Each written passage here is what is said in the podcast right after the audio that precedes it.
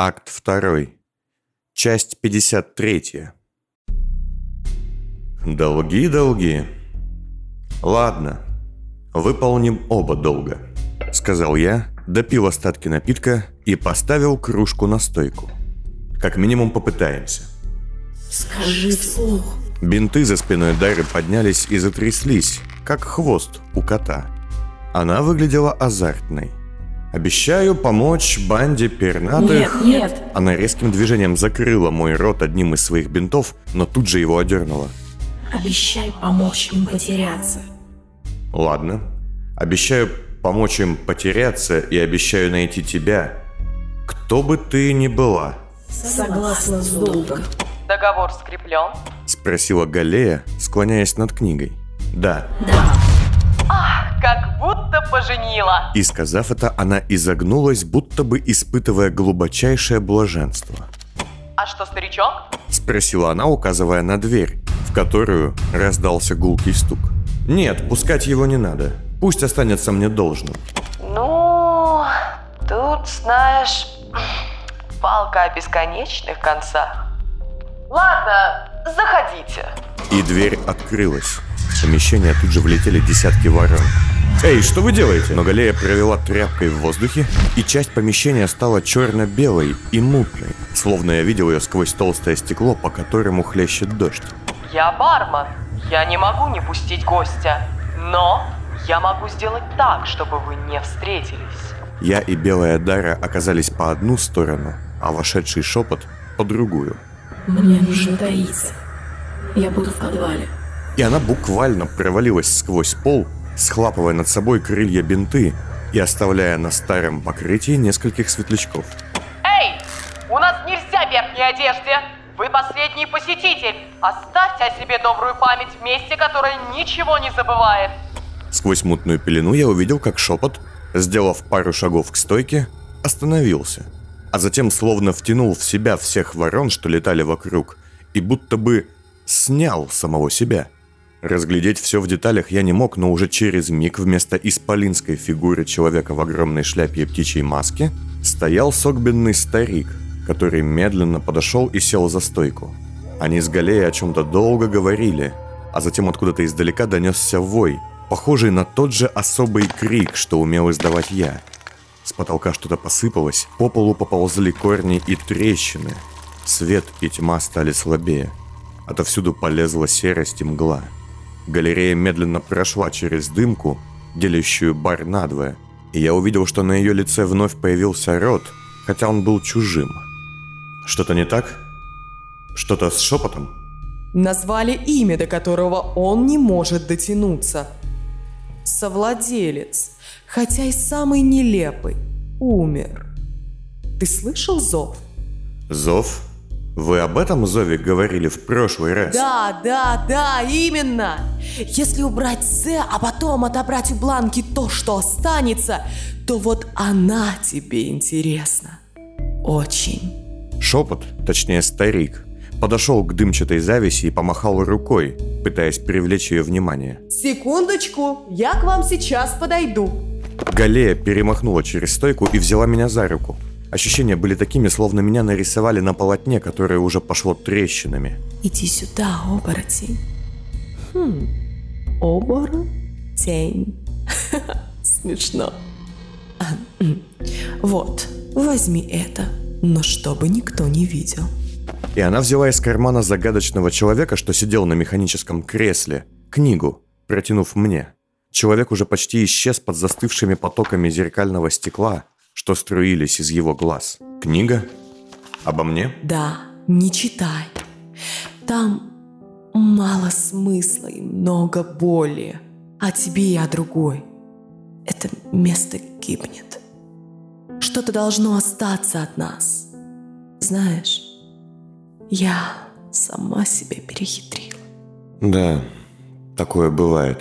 Один мудрый человек, то есть я, как-то сказал: в любом заведении важен его самый первый посетитель и самый последний. Жутко и символично, что это будет он. Сказала она, поглядывая на шепота сквозь дымку. Знаете, что самое обидное за все то время, что я себя помню? У меня возникает чувство, что я всегда прихожу под конец. И либо я причина этого конца, либо все уже тянется настолько долго и живет собственной жизнью, что я могу лишь поглядеть на то, как приходит его час, так, в общем, ничего и не поняв толком. Так что получается? Долбондере закрывается? Еще нет, но все идет к этому. Управляющий вот в таком виде. Бармен тоже сыпется. Остался лишь зазывало, но и с ним все скоро решено. Ты ведь понимаешь, что человек — это память, да? Еще как.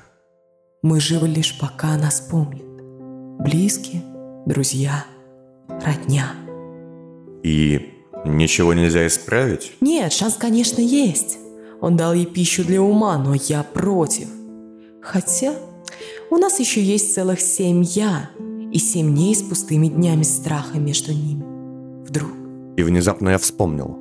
Вспомнил то, что осознал значительно позже, чем увидел. Я знаю, кто вы. Точнее, почему вы так выглядите.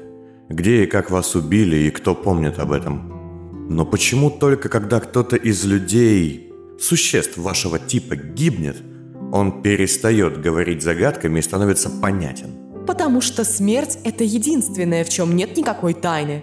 Но все это пустое. Ах, нет ничего хуже грустного бармена. Хочешь, налью тебе предсказаний стопку? И она, подойдя к стойке, вытащила из-под нее бутылку, а заодно схватила и катушечник, что недавно служил ее голосом. Опять? Пей. Я ненавижу это делать. Я не щуп с его мертвой душой и не никуда с ее мертвым телом. Сейчас я вижу лишь больших пчел, а карту к будущему хватает спрут. Скоро будет огонь, с которого все и началось. Им и закончится. Как там сказала ведьма в легенде об охотнике? Я вижу сквозь мглу прошлых лет, что нас ждут. Колдун простирает взгляд свой, чтоб слить воедино дух двух миров. И пламя идет со мной.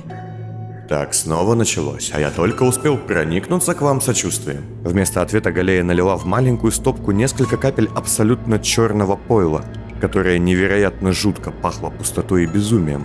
А затем воткнула в ухо человека с зеркальными слезами длинный шланг из катушечника. «Не болтай, а слушай. Пей!» Я, стараясь не дышать, опрокинул стопку в рот и тут же словно упал, будто бы пол подо мной исчез, а мой вестибулярный аппарат пошел в разнос. «Слышишь?» «Позвольте тому, кто живыми создан служить, руководить на благо мертвецов». Голос звучал изнутри меня и отовсюду. А потом я рухнул на стул, там же, где и сидел. Мир казался теперь слишком огромным и ненадежным. Мне стало дурно, почти до тошноты. «Пей еще!» Я не успел ничего осознать и опрокинул стопку вновь. Черная жидкость стала разрастаться внутри меня, покрывая все, что было мною, вязкой пленкой знания. «Когда ваше прошлое отправит вас спасать ваше будущее, и вы увидите самоубийцу, выключите красный рубильник и не льстите себе мыслью о том, что сможете положить конец истории раньше задуманного. Уберите нож». Я вновь вывалился на стул. Галея была огромной, а я... Я не умел думать. Передо мной стояла новая стопка. «Еще!» «Я... я не могу! Не хочу!» «Пей, сказала! Мудрее уже не выпьешь!» И она насильно влила мне капли в рот сквозь зубы. На этот раз я вспыхнул и сгорел черной дымкой, став сном собственного разума, что мог бы рождать чудовищ. «Потратьте последнее время на пыль и трещины и станьте тем, кем вас считали, чтобы убить того, кого вы не убивали». «Хватит!» Я закричал и бросил стопку на пол. Она разлетелась куда большим количеством стекла, чем должна была. «Да больше тут уже и не осталось. Вдыхай, котяра», — сказала она и чмокнула меня в лоб. В тот же миг сила тяготения вернулась на привычное место, а комната стала той же, что и была раньше. «А я пойду к клиенту. Мы больше не увидимся, но еще обязательно встретимся. Не забудь книгу и знай, все предначертано, но ничто не предрешено. Последний выбор за тобой». И она щелкнула пальцами. я тут же стал сгустком тьмы и протек сквозь пол черным дымом. Знаешь, самое жуткое, что я начинаю понимать, что происходит, и что весь этот бред означает. Мы с Белой Дарой стояли в том же месте, в которое пришли изначально, в подвале архива. Все это сложно, но все сложное состоит из множества простого. Научишься видеть детальки, соберешь машину, изменяющую мир. Машину? Боюсь, я сам от нее деталька. Важнейшая, может быть, но... Ладно, давай покончим с этим. Куда мне сейчас? Я хотел бы исполнить все как можно скорее и вернуться назад. Думаю, мое место занял... Хм. Тот, кто всегда хотел быть собой, и так им и не стал. Неплохо. Нам нужно учиться. Сейчас, Сейчас я обниму тебя и погружу так глубоко, что даже морок поцелуется тебе привычно. Не трать время на что, почему и как. И как. Меня само удивляет это место. место. И кто меня там ждет? Дети. Банда пернатых и их друзья. Соберись. Помоги им. Дойди до самого центра кошмара и... Дара замялась, словно была в чем-то не уверена. И что? И назови мое имя. Вот оно. Но, Но ты не будешь знать его, пока не окажешься там. там. Я, Я помогу им. И она, прижав меня к себе будто возлюбленного, прошептала мне на ухо то, что я услышал, но не узнал. Ее настоящее имя. Сейчас ты войдешь в книгу. Дальше, Дальше будет тяжко. тяжко. Вот, вот она. И Белая Дара... Хотя нет, так называть я ее уже не мог. Указала мне на книгу, что стояла у стены. Мы зашагали к ней, и с каждым нашим шагом она увеличивалась в размерах. Это дверь или обложка? Да. Логично. Я просила тебя сохранять свой свет, свет. Но ты шагнула во тьму. Я, я не понимаю, но принимаю, но принимаю это. это. Так уж вышло. Я не сказал бы, что это было исключительно мое желание. Так, так просто, просто легче оказалось, оказалось легче, да? да? Пусть так будет. Но никогда не слушай мглу. Никогда не оставайся в темноте.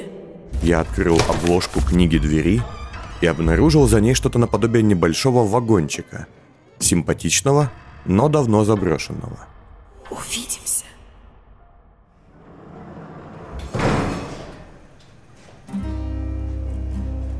Путь сквозь ничто в покачивающемся вагончике был удивительно спокойным. Да, конечно, там снаружи в обычной жизни сейчас происходят важные и опасные вещи, но тихий, азартный голосок моей пагубной тяги к авантюрам говорил: того, что я переживаю сейчас, этого опыта, этих тайн, такого не происходит почти ни с кем в столице. Возможно, там, вне этих безумных мест, я уже ранен, снова пленен или даже... Ха.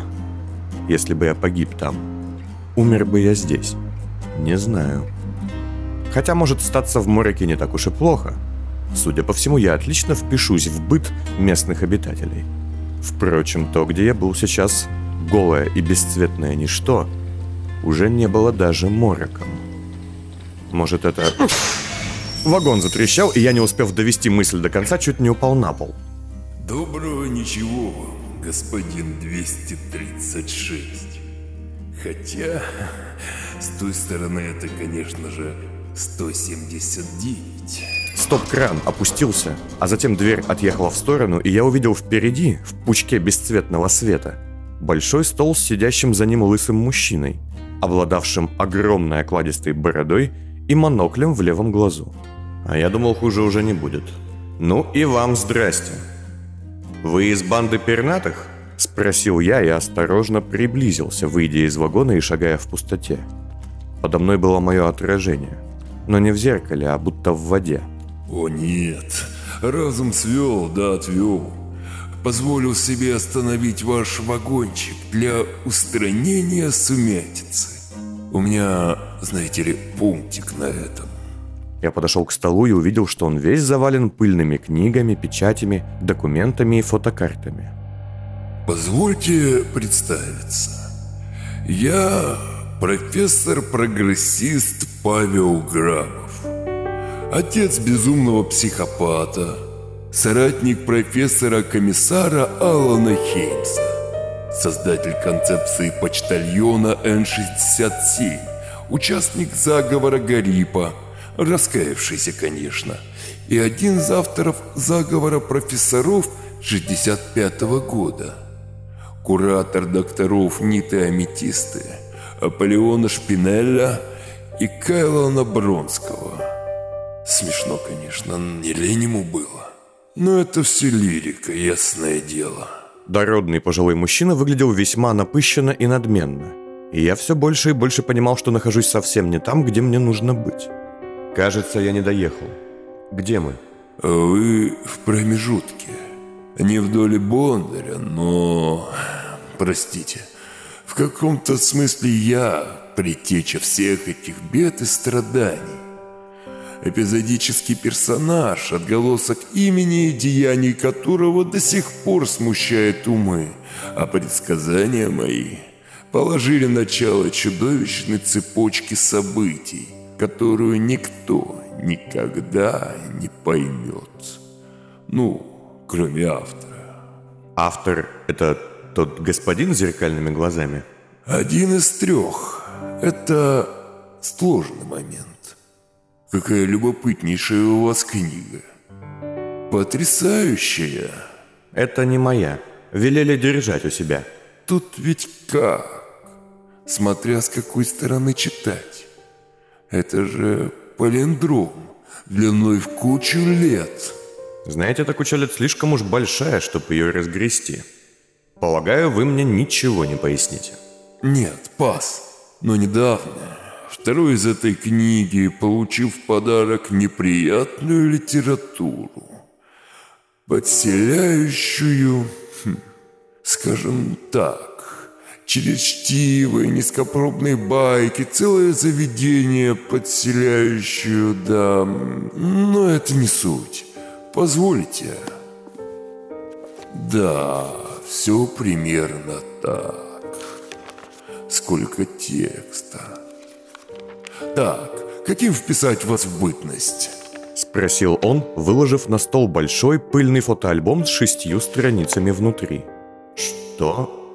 А... Какие есть варианты? О чем вы вообще? Спросил я и, понимая, что стоя чувствую себя немного неуверенно, сплел из густой тьмы позади себя кресло с острыми краями и высокой спинкой.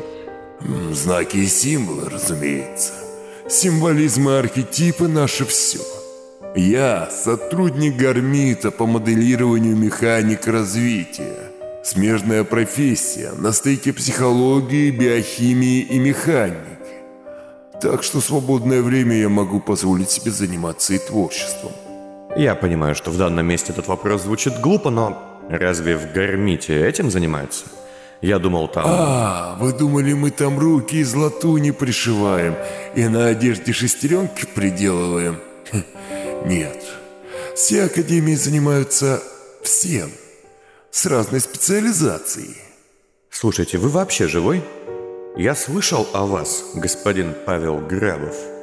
Вы предсказали появление менталов и проводили исследования в этой области. Вам ведь куча лет, вы давно умерли, по-моему. Да, конечно. Это же не я. Я архивариус того места, куда вас несет. Бывший владелец архива. Я запомненный проступок, комплекс вины, во всех смыслах. Но не про тот толк. Понимаете, есть проблема. У вас. Да, и не одна. Но важнейшая – это типаж.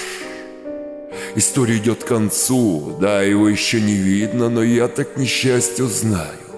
Благодаря Неду, смотрите, люди, то есть читатели-почитатели, они же любят архетипы. Это якорь.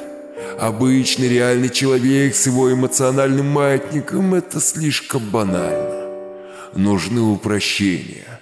Коварный злодей, очаровательный дурачок или хитрый интриган. Я читал про лорда-детектива, я понимаю, о чем вы. Да? Не знал.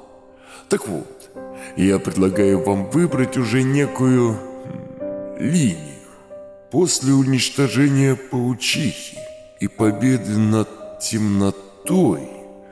вы оказались раздроблены, а некая архетипная фиксация даст вам ряд возможностей и придаст завершенность.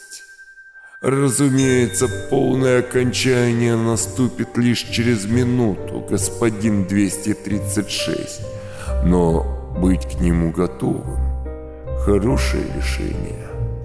Ну, давайте, покажите, что вы имеете в виду. Отлично, просто отлично, чума. Он с трудом поднялся со своего стула и выкатил откуда-то из-за грани света большое зеркало на колесиках. Ага, сейчас, и еще я в отражение не смотрел. Не глупите, это эхо. Мы обычно повторяем четырежды. Я предлагаю вам на выбор четыре архетипа. Первый – это опасный тип. Суровый, потрепанный жизнью, но смелый и твердый человек, что против своей воли оказался в центре каких-то событий и вынужден идти до конца. Таких любят мужики. В зеркале я увидел себя, в темно-красном и потрепанном плаще из кожи, без цилиндра, небритого и с очень хмурым взглядом. Под плащом виднелся бронежилет, а на локтях и плечах были накладки из плотной защитной ткани. В протезе я сжимал клинок.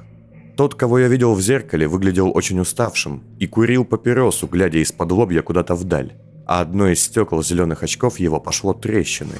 Этот человек явно знает, что игра со смертью – жестокая необходимость, и всегда готов сделать свой ход. Второй – авантюрист. Весельчак-балагур, человек, что не унывает в беде, всегда вернет остроту и найдет выход благодаря оптимизму. Девочки вьются вокруг этого парня. Больше всего нравится юной аудитории. В зеркале возник иной я.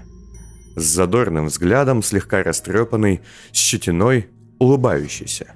Одежда на мне была стильная. Тканевый красный плащ был слегка помят, цилиндр лихо заломлен назад, галстук распущен, а зеленые очки подняты на лоб. Такой человек точно полагает, что игра со смертью – забавные салочки, и судьба на его стороне. Третий – логик. Это холодный и расчетливый человек, чуждый страстям и эмоциям, полагающийся на силу своего разума.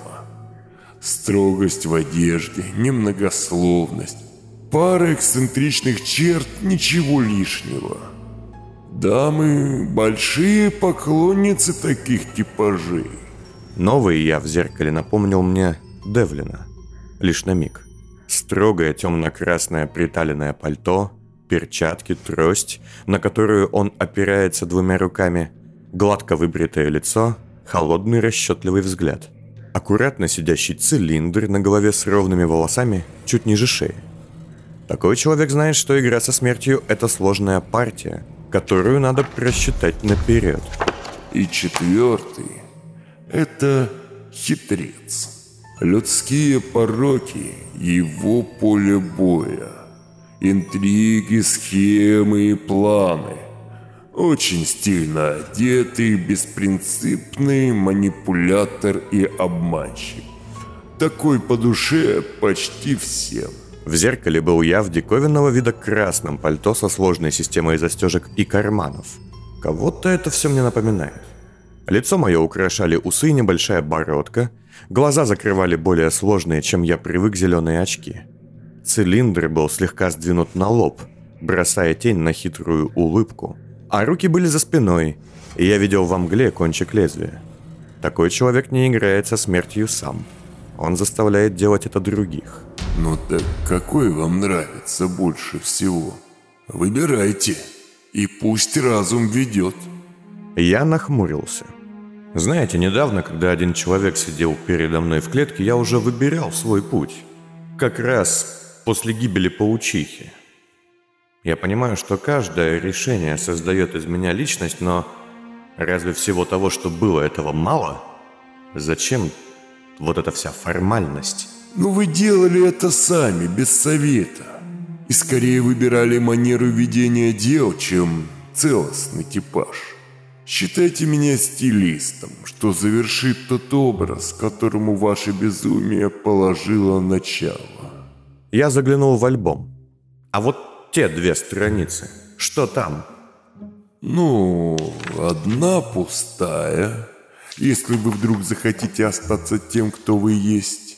Обычным реальным человеком, сотканным из тропинок фобий, короткого прошлого и потерь. Скука. Правило номер ноль. Никто не любит тех, кто такие же, как они сами. А этот...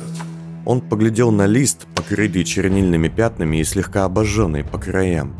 Я бы не советовал. У него много имен. Мститель, Вестник Смерти, Жнец. Одержимый назвал бы его я. Человек, что поставил перед собой цель. Убийца с философией. Он и не герой, по сути. За таким читатели следят в надежде на его гибель, не в силах оторваться от кровавых сцен и мрачного фатального ореола, давлеющего над ним и ведущего к жуткой развязке. Вы не справитесь. Уже не справились. В зеркале я увидел нового себя. Со следами крови на белом воротничке рубашки, с жестким, жестоким даже выражением лица. Волосы были неровные, зубы оскалены в ухмылке, а цвет одежды был почти багровым. Рукоять лезвия из трости обвивала руку, становясь частью протеза, а на клинке виднелась темная кровь. Из-под одежды вытекал, клубясь, темный дым. Такой человек не играет со смертью. Он и есть она. Ну так что? Ты сам решай, дядя. Голос позади заставил меня обернуться, и я увидел лысого мальчишку в мешковине со странными точками вокруг головы. Он сидел на деревянной лошадке неподалеку от моего вагончика, поправляя треснутые очки. Но я бы не стал. Я не разрешал вам входить сюда. Архивариус недовольно стукнул кулаком по столу. Я просто... Я... Просто услышал звук вагона. Пошел посмотреть. И почему бы ты не стал? Не слушайте его. Он из банды пернатых. От них одни беды. Потому что стал, сказал мальчик и, качнув деревянную лошадку, исчез. Я могу вложить страницу в вашу книгу? Какой любопытный выбор. Знаете, пожалуй, это один из самых странных выборов, какие я делал.